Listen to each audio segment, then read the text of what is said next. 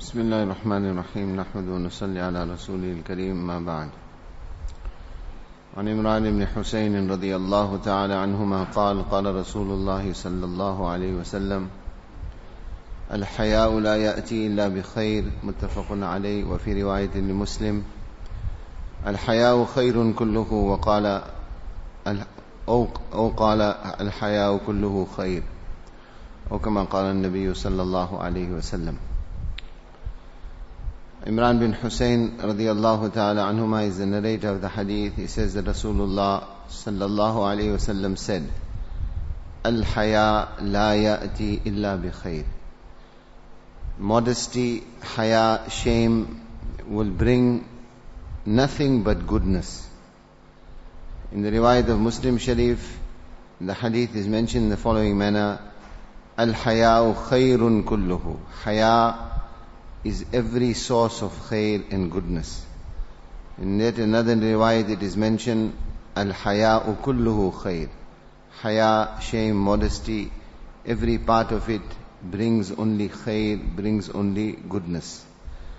From these various narrations of this particular hadith, we can see the extreme benevolence, the extreme importance credibility that our Shariat places upon developing this quality of haya and shame. As we mentioned in previous ahadith that haya, shame, modesty, this forms part of iman. So the more we will develop this quality within ourselves, in essence, in reality, we are increasing the level of our iman. What is haya, what is shame, modesty for Allah subhanahu wa ta'ala? We find in one hadith Rasulullah sallallahu alayhi wasallam said أن النبي صلى الله عليه وسلم قال لرجل استحي من الله كما تستحي رجلا من صالح عشيرتك Have this much consciousness of Allah subhanahu wa ta'ala that if you found yourself in a compromising situation, would the senior or the pious people of your family, the action that you are doing, would you tolerate that you do this particular action in front of some senior member or some pious person of your family? If the action is such that it affects your heart and you feel that you will not be, will not do such a thing in front of another human being, somebody pious or somebody holding a position in your family, then how is it possible that you can do the same action in front of Allah subhanahu wa ta'ala? In other words, have this, in other words, shame, this sharam, this consciousness of Allah subhanahu wa ta'ala. That in fact is haya. Another riwayah that is mentioned, al-istihya'u min Allah. What is haya? What is shame? What is this consciousness from Allah subhanahu wa ta'ala? أن تحفظ الرأس وما وعى والبطن وما حوى وأن تذكر الموت والبلاء ومن أراد الآخرة ترك زينة الدنيا فمن فعل ذلك فقد استح فقد استحيا من الله What is haya for Allah subhanahu wa ta'ala? To protect every limb of the body. The sins of the face, the sins of the stomach, in other words, what you consume, etc. The consciousness of maut, of death, of the fact that your body is going to perish in the ground, the consciousness, the one who desires akhirat, he will abstain from the attraction of this world.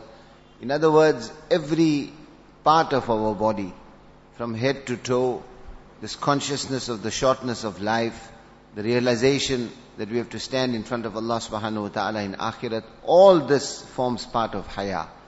Develop this to such an extent, what is haya? Haya is a deterrent. Haya is something that is going to stop us from the disobedience of Allah subhanahu wa ta'ala. Haya is to have this consciousness, my Allah is looking at me. Another human being sees me doing this, I won't tolerate it. How can I tolerate that my Allah is looking at me doing this? Every aspect, whether it comes the sins of the eyes, the sins of the head, the sins of the mind, the sins of the stomach, the sins of the hand, the sins of the feet, every aspect of Allah Ta'ala's disobedience to be consciousness of Allah subhanahu wa ta'ala. To have this haya, this shame, this modesty. Allah's Rasul sallallahu alayhi wasallam says, فَمَنْ فَعَلَ ذَلِكَ The one who does this, فَقَدْ اسْتَحْيَا مِنَ اللَّهِ He has achieved haya and shame from Allah subhanahu wa ta'ala. Such modesty prevents the disobedience of Allah subhanahu wa ta'ala. Such modesty protects one from evil character. Such modesty protects one from a host of immodest actions, if he will develop this within himself. One question ulama ikram raise based on this particular hadith where Rasulullah says, Al-haya'u la ya'ti illa bi khair or al-haya'u khairun kulluhu. That haya, shame, modesty incorporates within it every khair, every benefit, every goodness. Sometimes a person out of his shame, out of his modesty, this sometimes becomes a deterrent for goodness. You tell a person, give dawat, speak of Allah Ta'ala's greatness, invite towards good, forbid from evil. So he says, Nene, I can't do it. I'm feeling ashamed. I'm feeling embarrassed. It's hard for me to speak in front of people, example. Or sometimes a person's haya and shame and modesty stops him from upholding the truth or from upholding shariat.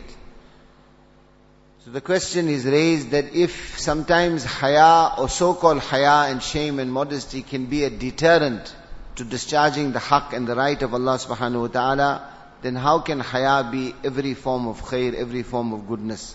The answer to this ulama kiram give is that I'm reiterating that sometimes due to modesty a person abstains from enjoining good and, and, and forbidding evil and fulfilling the rights of others.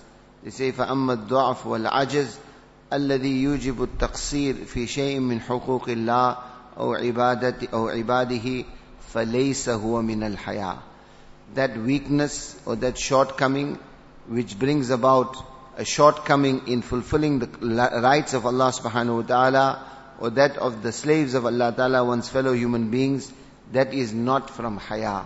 You may claim your modesty or your shame is stopping you. They say, in fact, that is a sign of weakness and cowardice.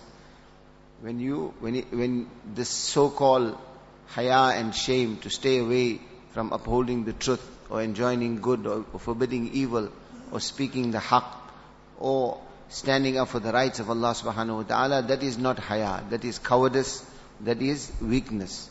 Haya, shame, modesty, this is that beautiful pak, pure consciousness that we have to develop within our hearts, this awareness and consciousness of Allah subhanahu wa ta'ala, which in fact is part of Iman. And the more we will develop it, this, ulama say, for example, they say the haya of the gaze.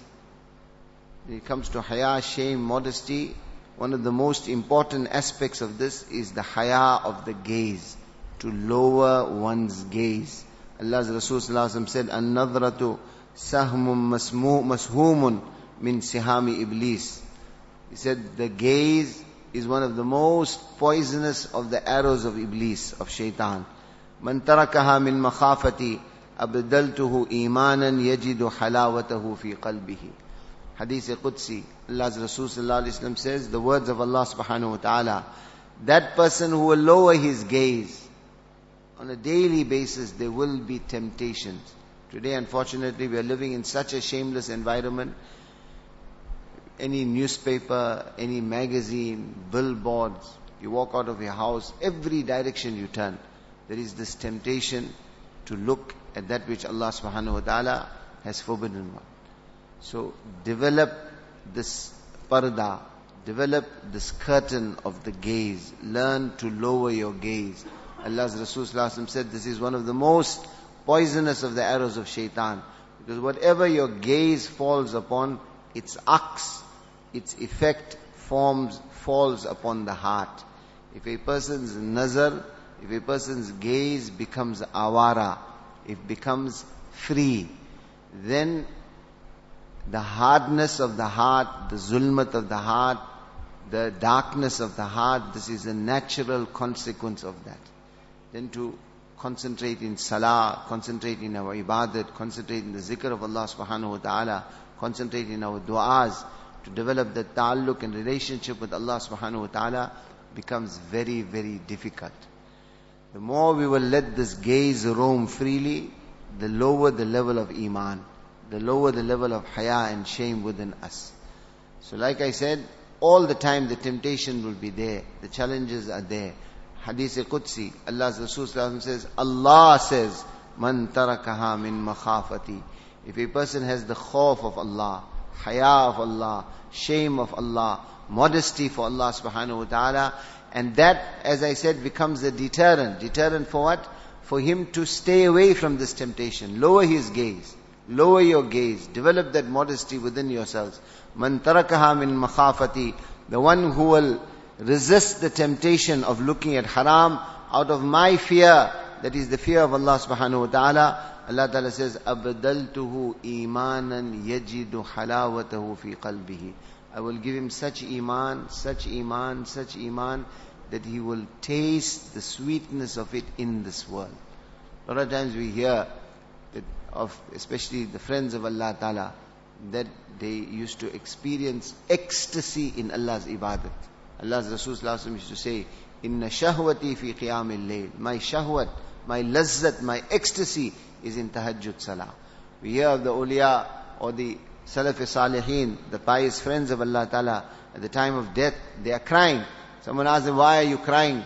Someone is saying, I'm crying because I can't fast anymore. Someone is saying, I'm crying because I won't be able to read Quran anymore.